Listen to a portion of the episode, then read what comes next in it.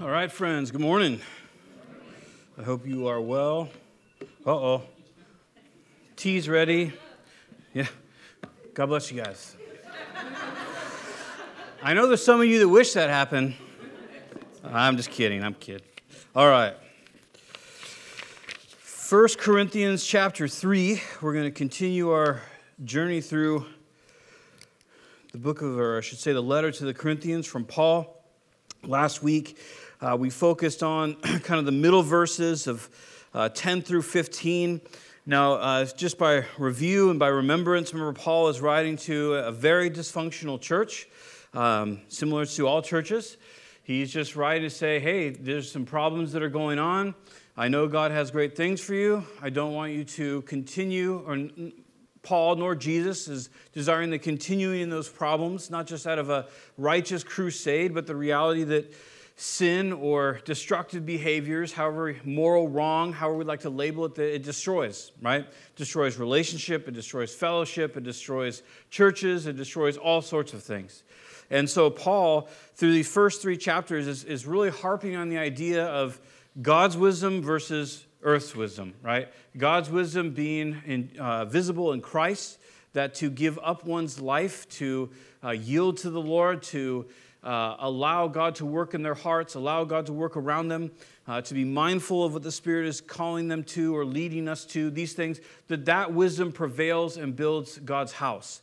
Whereas the world's wisdom, which again, uh, whether it's you know slogans like "Have it your way" or "Just do it" or "A few good men" or whatever it might be, this idea that we are uh, we advance God's kingdom or we advance uh, the church or however you want to label it through dominance, through uh, politics, through you know whatever it might be. And so Paul is saying, no, that, that worldly wisdom, the, the wisdom that always puts self first, is a, is a wisdom that will always that can never build what God wants to build.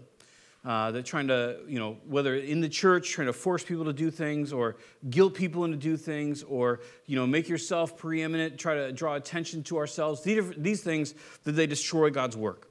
And so the, the, the verses that we looked at last time are, um, uh, or I should say, the section we looked at last time was essentially uh, Paul saying that all believers are building something. Right? That, that he says, Look, I laid the foundation. Now, he's speaking directly of the church in Corinth, right? He was there for 18 months. So, Paul speaking of directly of Corinth, but for us also in our church and in the, the church universally, remember, it's just the, the term there is ecclesia or called out gathering. And so, Paul's saying, Look, each one of us is building on the foundation of what Christ did at Calvary. And he says that each person must take care to, to have a care, to consider, to be considerate of. Uh, Philippians puts it this way he says, says to work out our salvation, not work for our salvation, but work out our salvation with fear and trembling, knowing that it's God that works in us both the willing and the doing of his own good pleasure. So the idea here, you know, Paul's laying out is that each one of us should be considerate of our motivations, of our consideration, and how we are responding to God's Spirit since we're building here. And he says that each person's work, not just the church in general or just the pastor or the elder board or whatever, but each, every single person will be held accountable before God. That each person will stand before Christ and will have to give an account of why they built what they built. So he says that there's kind of two sets of building materials. There's wood, hay, and stubble, which is temporal things, things that rot, right? If you, if, especially here on the coast, if you just put wood outside, uh, unless it's pressure treated, but if you just put wood outside, it rots really fast. If you just put stubble out, you know, hay or grass, you throw grass somewhere, it, molds and it rots. And so he says we're, we're either building with these temporal ideas and things, which correlate to worldly wisdom, or he says we're building with uh, gold, silver, or precious stones, which are things that uh, last, uh, in a sense, eternally, right? The metaphor is eternally, but in our world, they last for the duration of our world. Uh, even verses like you know, steel or iron, if you put a piece of gold on the beach versus a piece of iron on the beach, the gold will last a much, much, much longer time, right? And clearly it'll last longer than any kind of grass or you know, organic material. And so when Paul says, look, each of us are building in one of these ways. Either we're building with our wisdom, we're using our methods and our ideas of, as just mere humans, in the case he gives as jealousy and you know, uh, uh, strife and these things. He says, or we're using God's wisdom to build. And so God's wisdom is the, the, the picture there of the gold, the silver, and the precious because it lasts forever. It goes into eternity. And we've been talking about that in the sense of there's ways that you can build church or interact with each other that we can get people to come or we can even get them to do what we might think they should do or whatever. But if we use worldly wisdom to do that, typically if you guilt and shame and force people into doing something, in the end they end up angry or with anxiety and, and they're fed up and they leave. It shipwrecks their faith.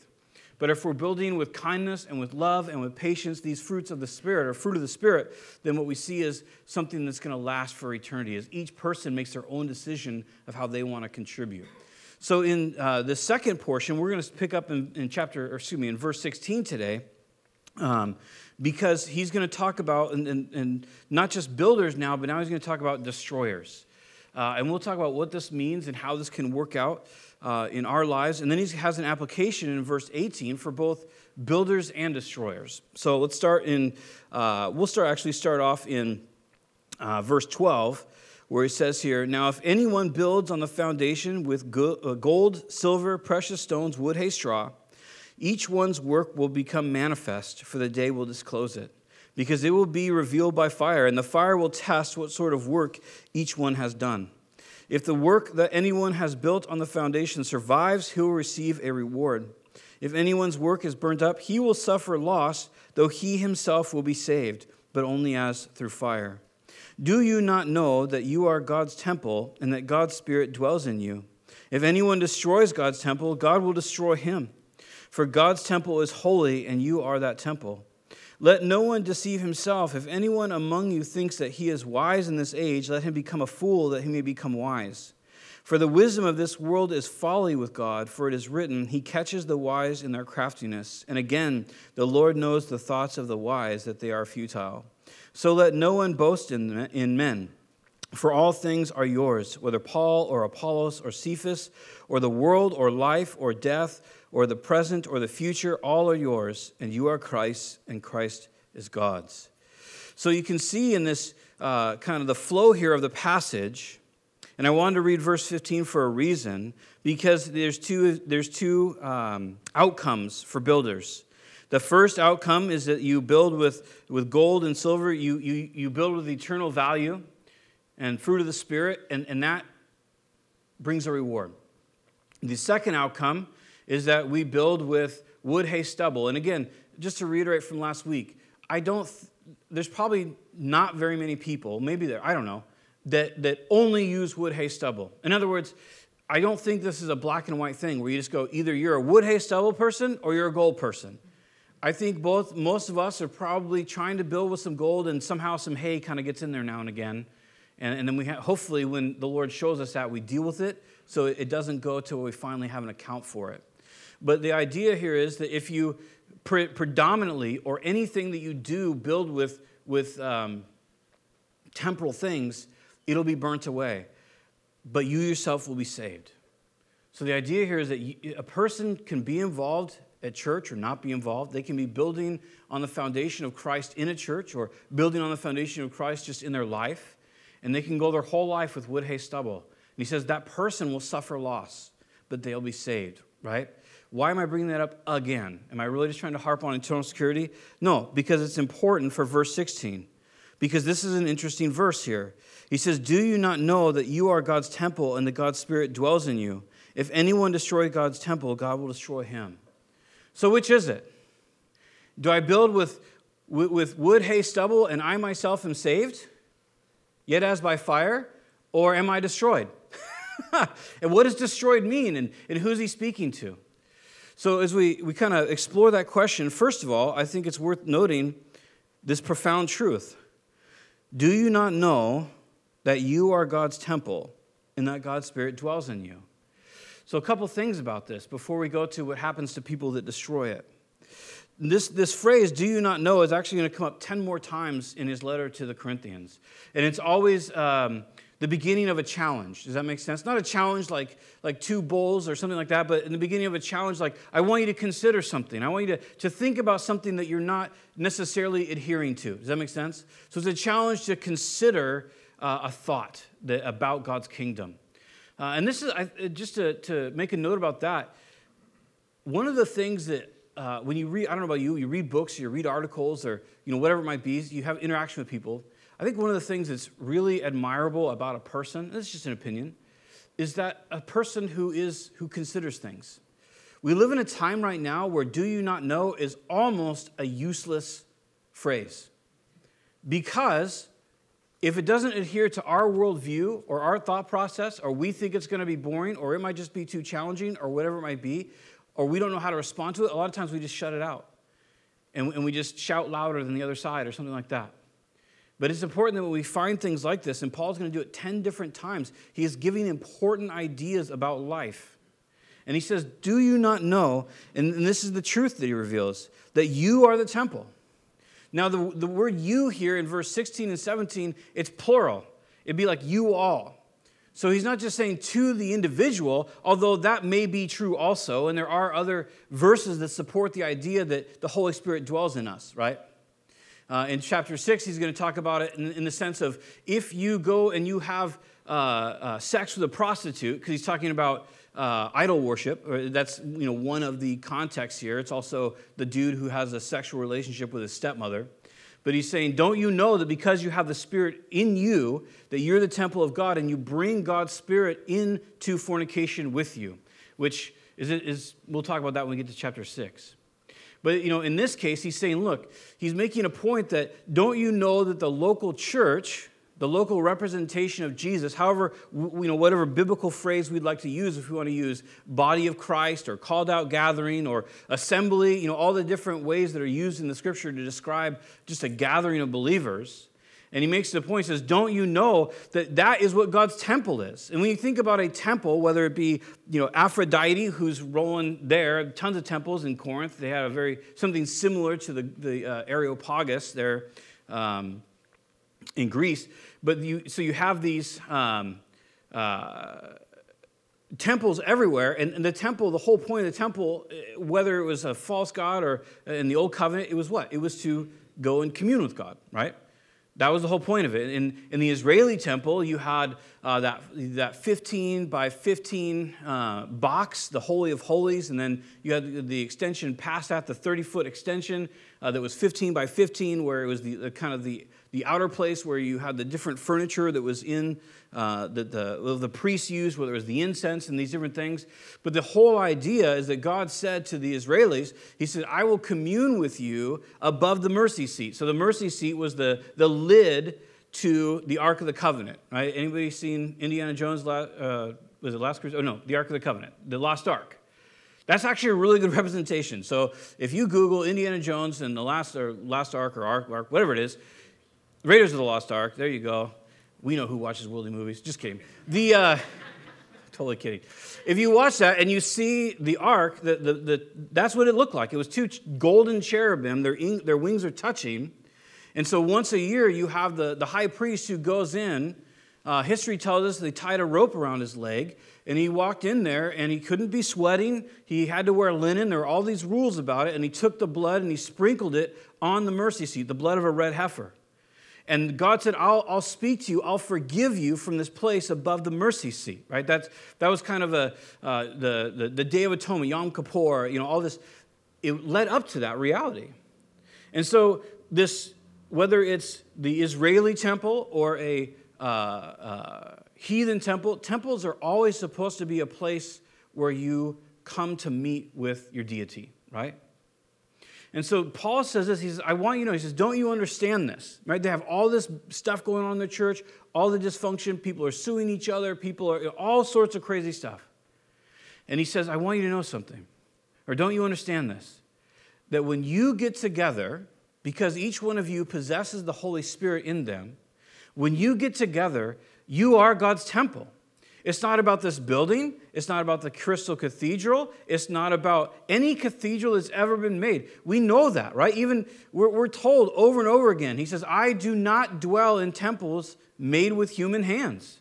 Even the temple was never designed to like include God. In fact, when Solomon builds the temple and they have the ceremony where they commit it to God, what happens? His glory fills the temple and they can't go in it anymore. It wasn't that people were sucked into his temple, they were pushed out of it.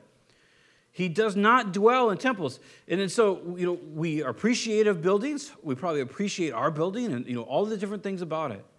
But it's not in the building that God dwells.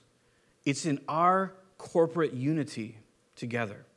So when, when the church has difficulties, when the church has schisms, literally tears or rips, when people aren't willing to uh, come together and to work through things, when people aren't willing to humble themselves and discuss things, when people aren't willing to, um, well, do exactly what the Corinthians aren't doing, if we could put it that way, when they're not willing to consider and adhere to the wisdom from God's Spirit, which is that I would lift up my cross daily, then the church becomes less than what it was ever supposed to be. It becomes a place where somebody who walks in doesn't get to meet with God. And I'm not saying that problems immediately, God just takes his spirit away. I'm not saying that. What I'm saying is that, you know, if you're in a mood, just, just think of it this way, really simply. If you're in a mood and you're in the foyer, or I'm in a mood and, and I'm in the foyer, and a visitor comes in and they say, and they say, hi, you know, I'm from whatever, Seaview or Seattle or what, and I go, oh, hey, yeah, yeah, welcome. And I turn around and leave. Is that going to be helpful or hurtful to their experience in trying to find God? Especially if it's an unbeliever, somebody who's unsure, but they're, they've hit rock bottom. They're trying to figure out their life, and they, they walk in because they're expecting to have some sort of ministry to them. But we're in a mood, and so we just go, yeah, whatever. That's good to have you. Coffee's over there. Or we complain yeah, the coffee's over there. It's usually not that good. It's a little weak, it's a little strong. The worship's a little loud, it's a little quiet. It's not enough hymns, it's too many hymns. You see what I'm saying? See, a lot of times, now if you have an issue with coffee or hymns or whatever, come talk to us. Seriously. You're like, hey, the coffee's too strong, I can't drink it. You know, back in the day, our church started in, in Flint Wright's house, and when we started a church, I liked strong coffee, and guess who brewed it in the morning when there were 20 people? I did. I brewed it strong. I remember Flint coming in one time being like, What is this? Why is it so strong? Come on, put some water in it. So, like, no. so he puts water in it. You know, it's one of those things where there are things, or you said this and I didn't like it, or someone said this to me and I didn't like it. All those things affect us, right? Jesus put it this way He said, in John 13 35, he says, This is how every single person will know that you're my disciples if you love each other. If you love each other, if you care for each other. See, that's what, that's what our job is to do as Christians. Our job is that everybody who walks through that door to make that person know that they're loved, that they're cared for. You go, what about sin? We'll deal with sin. You know why they're here? Because God is dealing with their sin, right? There's nobody who just shows up, very few people, I think, they actually just show up to church because they're just like, I think I'm fine. So I'll go to a place that's going to tell me I'm not. I'll go to a place where they talk about a cross and blood and salvation. I'll go to a place where they say that God wants to work in my heart. Nobody walks through the door legitimately thinking I'm okay, except for, let's be honest, the religious hypocrite. That's the only person that walks through the door and says, I'm good, and so therefore I deserve to be here. No, none of us deserve to be with God. He's, he's the only one who's good. So, our job, Paul makes this really clear to them. He says, all the junk that's going on in your church, in your life, as it were, that you're not dealing with, not problems that we're working through, but a refusal to adhere to godly wisdom. He says, all that stuff, he goes, don't you know that you are where God lives? Church is supposed to be the one place on the entire planet, in every church that, that calls upon the name of the Lord Jesus Christ, where somebody can come and they can find the presence of God. That's what it's supposed to be a place of joy and of peace, of conviction, right? Where we see in our own hearts that how we've strayed or where we've rejected all these things. So it's an important thing. It's a small phrase. But honestly, on a Sunday morning, it's one of the most important phrases for us, builders, to realize that what we're involved here this morning is not just coming to hear some guy yammer on about the Bible, sing some songs, and move on with our life. We're here to build. We're here to, to create. We all love reading about our revival, right? We all love to forward YouTube and, and, and all these you know, reports about revival and revival. But then sometimes we come to the church and we're like, well, I don't see any revival. This is lame. But we don't, aren't willing to take the very steps that Paul's talking about here to see revival in our own hearts or to see to be to be loving people around us. Or, and again i said this last week and i can't emphasize it enough. So many of us including myself are waiting for this huge event. And you'll hear people talk about it all the there's going to be this huge revival. God's going to do this great thing in, in, in the last days and oh this and that and the other thing and maybe he is but out of one side of our mouth, we say that. On the other side of our mouth, we say, I can't believe the worship today. I can't believe the message today. I can't believe what God's people are like. I can't believe this. I can't believe that. And then we wonder, why is there no contentment in our hearts? Why is there no revival in our hearts? But we get the, hopefully, the, it's a privilege and a responsibility and an opportunity to walk through the door, to even honestly, when we give up, get, up, uh, get up in the morning and to say, God, what do you have today? What, what are you going to do today? What do I get to be a part of today? Where this, where's the miraculous? I want to be part of the miraculous power that you say you have, that I've seen in the past. That's what I'm here for today. Not to insist on signs or miracles, but to say, Lord, I'm available for whatever your spirit wants to do. And if I come in and somebody speaks ill or somebody, I, I'm not going to take offense to that. Right? The servant of the Lord must not be offended. Put that in our, that's a tough one. The servant of the Lord must not be offended. Meaning, we don't get to come in here as God's servants and just be offended by everybody and everything. It's not what we're called to do. We're instead called to love. Do we have to accept everything people are saying? No, we don't accept it. But we're not offended by it. Meaning, we don't go, ah, ah, I can't believe that. That's disgusting. That's terrible. We can just go, wow, that's of the world and it's destructive. And I hope those people find the Lord Jesus. But as for me today, I'm going to serve him. It's a really important part. So he says, Don't you know that you are God's temple? This idea is, is actually supported again in 1 Peter and other places where Peter says, Look, we're being built together as living stones. That you and I were being shaped, right? This is a, an illusion, or not an illusion, it's an allusion to the, the Old Testament temple where all the, the, the stones, they were shaped and so forth at, the quarry, and then they were brought to, uh, they were brought to where the temple was being built. And when you look at Roman history, it said that the, the stones were so straight and so well built you couldn't fit paper between them. They were, that they were that shaved and, that, and the incredible craftsmanship of it. And so Peter reaches back to that idea and he says, God's doing something in, in you as individuals to build something as in you as a corporate entity. Does that make sense? So our personal accountability to God, it will have effect on our personal contribution to where we fellowship. And it, so it's a responsibility in us. It's a thing that God's calling us to, to be part of one another, to be contributing to one another. Again, he says, uh, Paul writes in Ephesians chapter 4, he lays out and he says, look, God's given, you know, apostles and prophets and um, evangelists and pastor teachers. And he says it's not obviously not an exhaustive list. It's just a list of, of gifts that God gave kind of to begin churches, right? And he says he gave these gifts so that these people could build up the saints for the work of the ministry. It's, it's not a staff person's job, it's not a volunteer's job, it's, it's our job. It's our collective job to be building up one another in the faith. He goes on to say there in Ephesians chapter 4 and verse 16, he says that the body, so we have a local expression, there is the body of Christ, right, which would be the universal entity of every person who's ever believed on Jesus' name.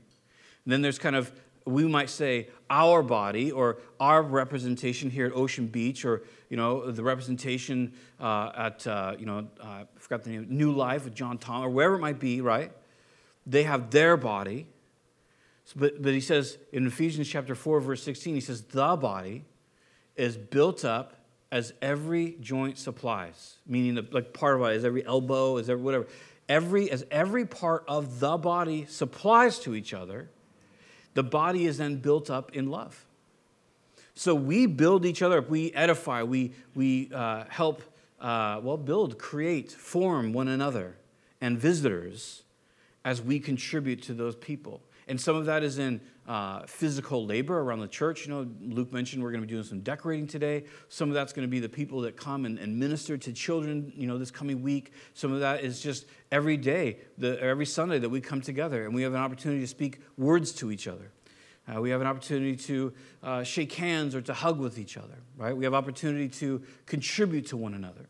So there's all sorts of different ways that this building up is going, but it's all the idea that we are responsible for the church that we have. You know, I, I, I was reading, um, I'm still reading actually, it's a great book. Tam just finished it. It's uh, uh, by a guy named Dallas Willard, and it's The Divine Conspiracy.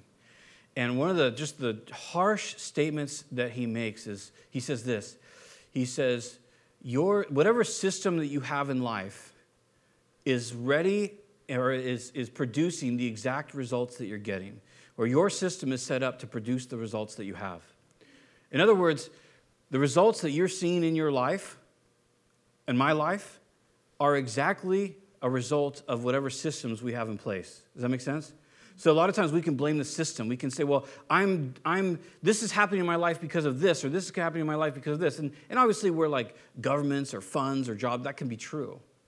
But oftentimes, if we're discouraged, if we're lonely, if we're those things, it's because our system created it for us. And, and, and again, not to be a big jerk here, but if we hold out, for example, from fellowship with one another, and then we complain that we're lonely, there's a reason for that.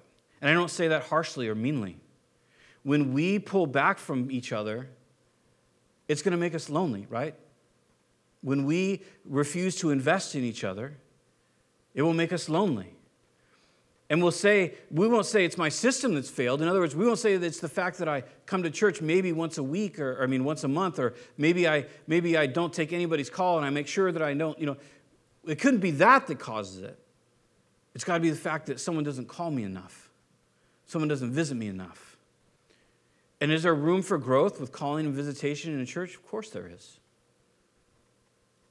But when we try to blame our things on other people, we come to a sad place. For what it's worth, and I understand that the people can feel intimidated, and I hope people don't feel that way here. But if you're lonely today, you can always call me.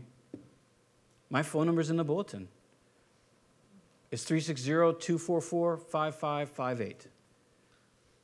You can always call me. I'm not saying I'm the answer to loneliness. I'm not.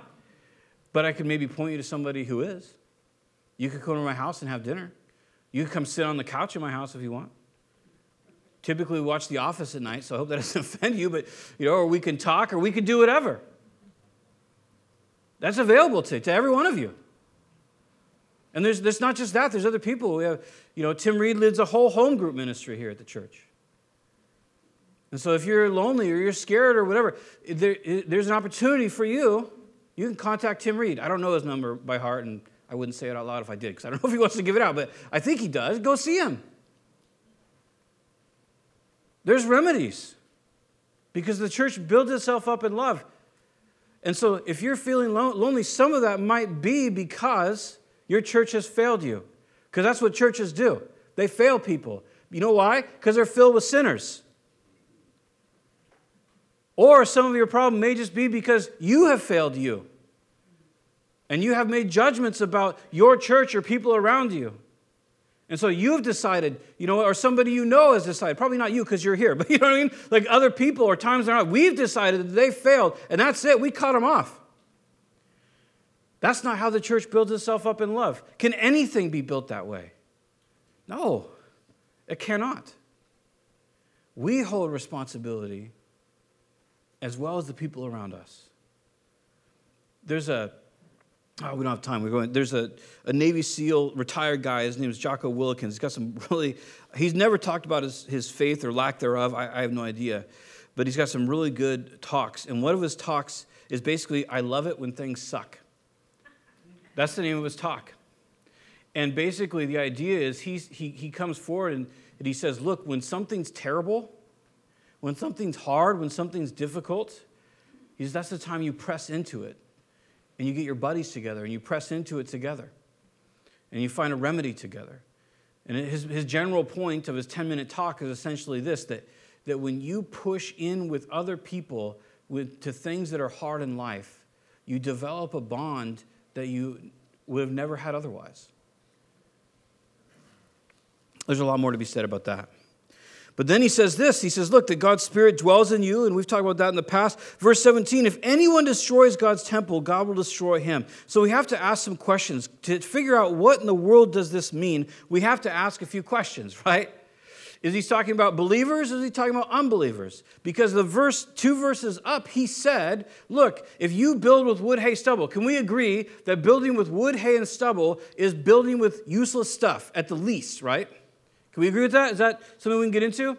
That you're not building with any kind of eternal value. You're not building with any kind of attitude that God has. When we are building with bad attitudes and, and really more of a destructive pers- you know, uh, uh, perspective on things, he says, You'll be saved, but by fire. Now, this next person, he says this. He says, if somebody is destroying what God is building, that God will destroy this person. So there's a couple options. Either he's speaking of believers and we have to figure out what destroy means because it doesn't mean not saved, right? Because we just got told believers that do nothing with the gifts that God had given them for their entire life and build with wood, hay, and stubble, they lose. There's parts of their soul that will be burnt away, but they will be saved. So if he's talking about believers, then we have to figure out what destroy means, right? If he's talking about unbelievers, then we still need to figure out what destroy means, but it makes it maybe a little bit easier to, to deal with, doesn't it? The interesting thing is, he says, first, he says, Do you not know that you, plural, all of you, you guys assembled together, that you are the temple and you, the Spirit of God dwells in you, plural, people assembled together, okay? So he's talking about the church as an entity in this point. And he says, If anyone destroys God's temple, the corporate entity, that God will destroy him, individual. That's not plural, that's the individual. So some people say, oh, he's saying to the Corinthians, look, if things get so bad at your church and you continue to act in this way, that God will, will basically dismantle your church. Okay, does that happen? I think so. I think you see that happen. You, ha- you see it happen in church splits. If, if you have a guy, I know the ministry that I was involved in for 11 years when I first got saved. In the end, it came out a bunch of legalism. It came out that some dude was, had been sleeping with secretaries for years, stealing money, all this kind of stuff that had been going on. And guess what happened? It disintegrated. So, is there an element of that? Sure, yeah. Where there's a, a large sin or there's, there's some sort of huge offense that takes place, oftentimes, I don't know if God destroys it or just human beings go, ah, I can't be a part of this anymore, and it destroys itself. I, am not here to answer that. But we do see churches fail because of sin. We can, we can agree with that. The problem is that he doesn't say he will destroy it or he will destroy, destroy that particular part of the body. And there's, there's no plural to that. He, the, the idea here is this He will destroy the person who is responsible for the destruction. Does that make sense? There seems to be, uh, well, let's look at what the definition of destroy is before we talk about that. This word is used a couple different times. For time's sake, I'll just give you the address if you want to write it down, and I'll quote it. In 1 Corinthians 15 33, this is, the, the same word is used. He says, Do not be deceived. Bad company ruins good morals. So the word that's translated destroy in our text, here in verse 17, is translated ruins in, in, uh, a little bit later in the same letter in 1 Corinthians 15. In 2 Corinthians 11, verse 3, he says this Your thoughts will be led astray from, from a sincere and pure devotion from Christ. So here, the word destroy is translated astray. Your thoughts will be led astray from a sincere and pure devotion from Christ. Lastly, and, if, and, there's more times that it's used, these are just different times. Does that make sense? And lastly, in Ephesians chapter 4 and verse 22, when he's writing to, the, to Ephesus, or possibly to Laodicea, uh, it's, it's, there's some, some debate about that, to put off your old self, which belongs to your former manner of life and is corrupt through deceitful desires. So in Ephesians chapter 4, it's translated corrupt. Your former manner of life, and is corrupt through deceitful desires. Speaking of the old nature, that the old nature is, is corrupted, that it's not pure. So if we try to take the idea that he is speaking to believers here, the idea of what destroy means is also ruined, led astray, and corrupted. So is God saying then that to, is this kind of an allusion back to the judgment of losing everything by fire, and so therefore your, your soul, in a sense, is destroyed or, or lost? I don't think so. There's people that think that that are very smart. I just, it's not where I end up. You have to make your own decision. I think this is the point. Later on in Corinthians and in Ephesians and all these other letters, there's something that every one of these letters has in common. And it's the fact that there are false teachers that have shown up to those churches and have began to taught things like continuing in the Levitical law, getting circumcised if you're a dude as a Christian, making sure you keep dietary laws and you keep the Sabbath, right? As soon as people start getting saved, we read in Acts of a, sect of Christians, then that's what they're called. They're called a sect, and they're part of the church in Jerusalem and they are Jewish Christians who used to be uh, Sadducees and Pharisees. So they used to be part of religious groups, specifically and more so the Pharisees. And so these people trusted in Jesus as their Savior, but they weren't ready to relinquish Judaism. Then from that, you also have another group of people that are called Judaizers, a separate group from the, the, that particular group. And these people rejected Jesus as Savior but still held on to the Mosaic principles of the Old Covenant. And those people, what they would do is they would go around and they would preach the continuation. They'd kind of be okay with Jesus. But he, in other places, he makes the point that these people are not Christians.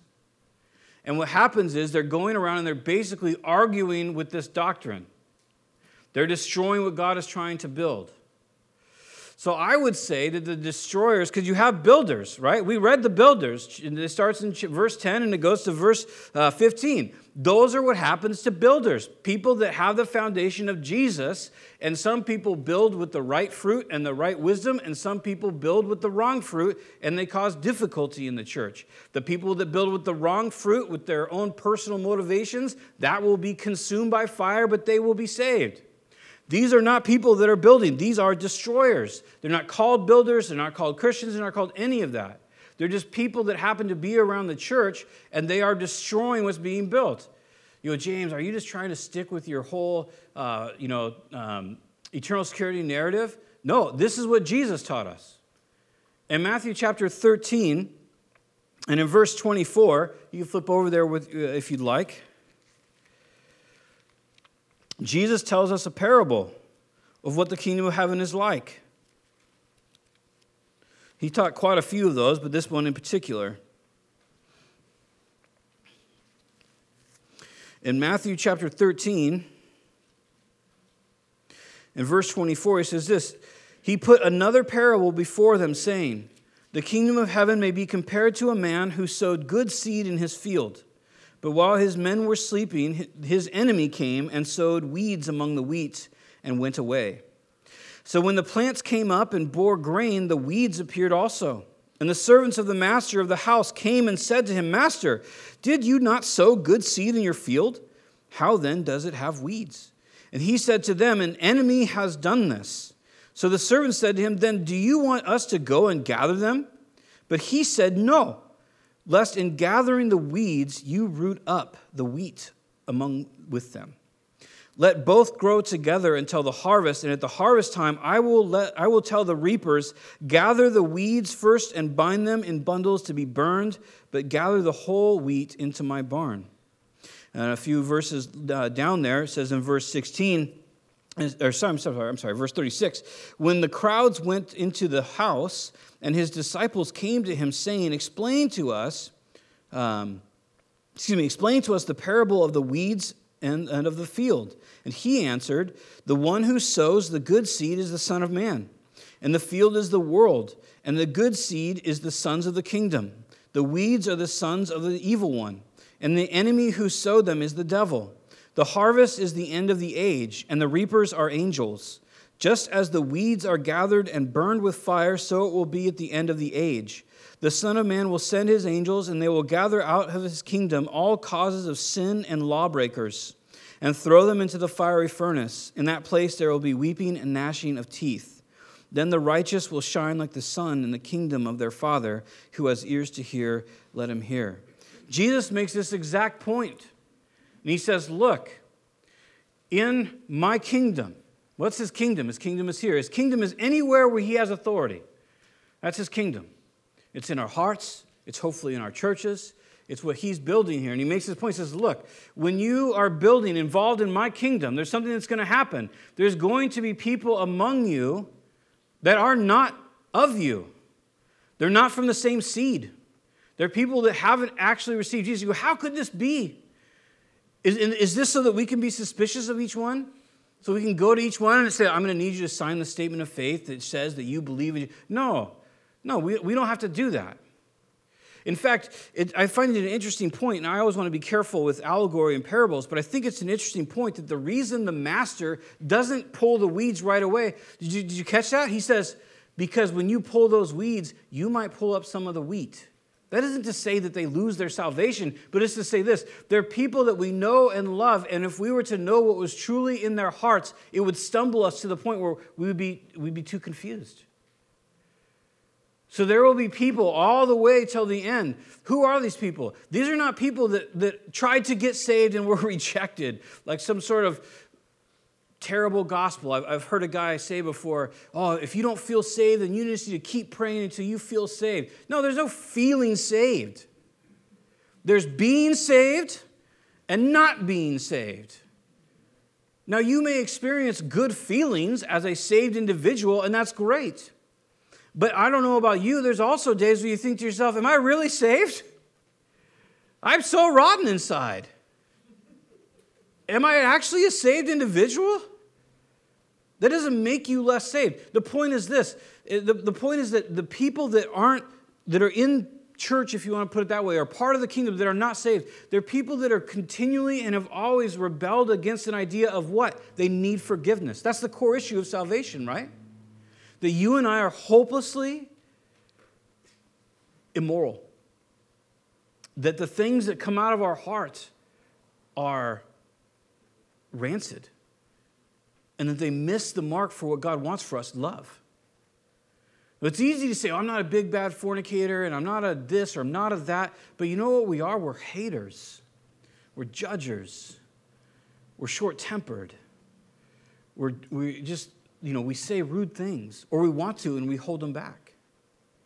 That comes right out of our heart to want to dominate, to, to put down, we mock. Sometimes we, we even sit in church and we can mock people and measure people. The one place where God's spirit of love is supposed to be. And we look at another human being and go, look at that fool. What a moron. Look at that weak person over there. The things that, that we will think or do. Whatever. And so, those who we are dictates our need for forgiveness. So, when Christ came and he poured out his blood, he died for us, He paid for us. That's what the gospel is that His perfect blood and that His body and life were judged for us. That God said, I will pour out my wrath on my son. That's, that's the gospel. That's, that's the good news. That's the, the reality of what's going on here that you and I can be saved because Christ paid for our sin. So the bad seed is not the person who doesn't stop smoking or the person who wrestles with alcoholism. The bad seed is the person who rejects the idea of their moral corruptness and their need for a Savior, but they go to church. So, why would a person go to church if they are not willing to cop to that? Well, if you have a half decent church, it's nice to go to, right? You know, somebody told me this morning they were coming in, they said, I love coming here. I love coming here because there's so much junk in this world, but I get to come here and, and I meet so many happy people. Now, I think that person was saved. I'm not trying to say I think they're saved, but the point is this if you have a half decent church, when people walk in, they're going to be blessed Because this is the temple of the living God. It's where his spirit is, it's where love is found. There might be a little bit of conviction, but that's easy for us to overcome if we're not interested in it, isn't it? You go, ah, I'll deal with that another day. Ah, I don't think I'm that bad. Ah, well, I don't know. I guess, maybe, but I'll have to f- figure it out later. It's not far fetched to think that people that reject their need for salvation continue coming to church for a lifetime. How many times have we, as Christians who have the Holy Spirit inside of us, not dealt with our sin? So, why would we think that a, a, person that is an unbeliever could not come here and be part of what we're doing and help set up for VBS and you know whatever? I'm not saying, obviously, I'm not making any commentary on anybody here. I'm just saying it's not far fetched to think that people would just like coming here. And they make friends and whatever. So here's the deal what do we get from this? Number one, we're builders. Number two, there's destroyers. It's not our job to figure out the destroyers and sniff them out and whatever. It's our job to, to love and to walk with Jesus. If we see destructive behavior, it's our job to to, to do something about that. Maybe not, you may not be called to go talk to that person. It may be too uh, intimidating, or you're not a, uh, a, a, a, person who, who uh, can work through conflict. Uh, we're not saying what you have to do, but it's your responsibility to do something. And mine too, right? So we're builders, we're not destroyers. There are destroyers. And we want to make sure that we're careful how we build. And we want to make sure that that when we come here, we come here with an attitude that says, I'm here to serve. I'm here to build. I'm here to be part of whatever God has me to do today. If there's a hurting person getting coffee, if there's a hurting person in the, in the uh, parking lot, if there's a hurting person after this, if there's, if there's someone, I am hoping that I can be part of the solution of their life with love and kindness.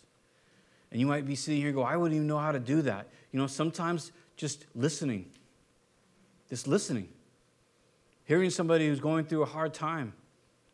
You know, just the opportunity, it's, it's, it's incredible the kinds of things that people are carrying when they come in here. You know that because you've done it, and I have too.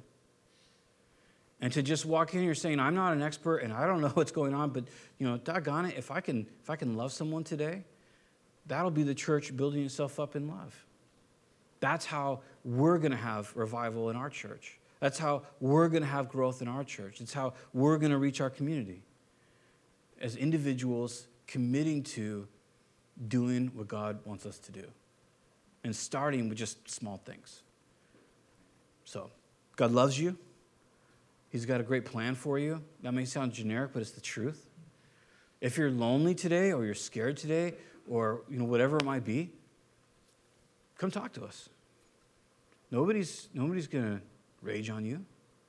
You need a place to hang out? Come back and have some lunch.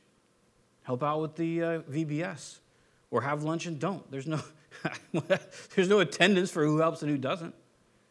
Come hang out with someone. The, the, the remedy, I can about guarantee that the, rem, the remedy for any problem that any of us are having here is available here because of the gospel. And if you don't know Christ as your Savior, you don't, you, you, you've thought it was religion your whole life or trying hard or whatever, I encourage you, receive Christ. Pray about it. Lord, I need forgiveness. I see the moral wrong in my heart. And I don't, I don't want to face the judgment that's coming my way for that. I want to know you. I want to be changed. I want to be forgiven. I want a life of meaning, not just mediocrity to be followed by death. And at the end of the day, he says he'll save you. You can come up and talk to us about that. There's great things uh, afoot today for the, for the sake of God's kingdom. Let's pray. Father, thank you for your word, your promises, your great grace, your kindness. Lord, thank you for this incredible journey that you've put us upon to be a helper of people's joy, to be those who uh, adhere to the word.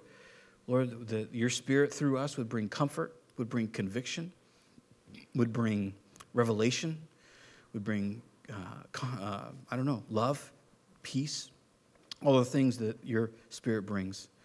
Lord, we thank you for being so kind to us. We really appreciate that. And we praise you for just getting to be a part of something with uh, brethren of like precious faith. We praise you in Jesus' name. Amen. And God bless you guys.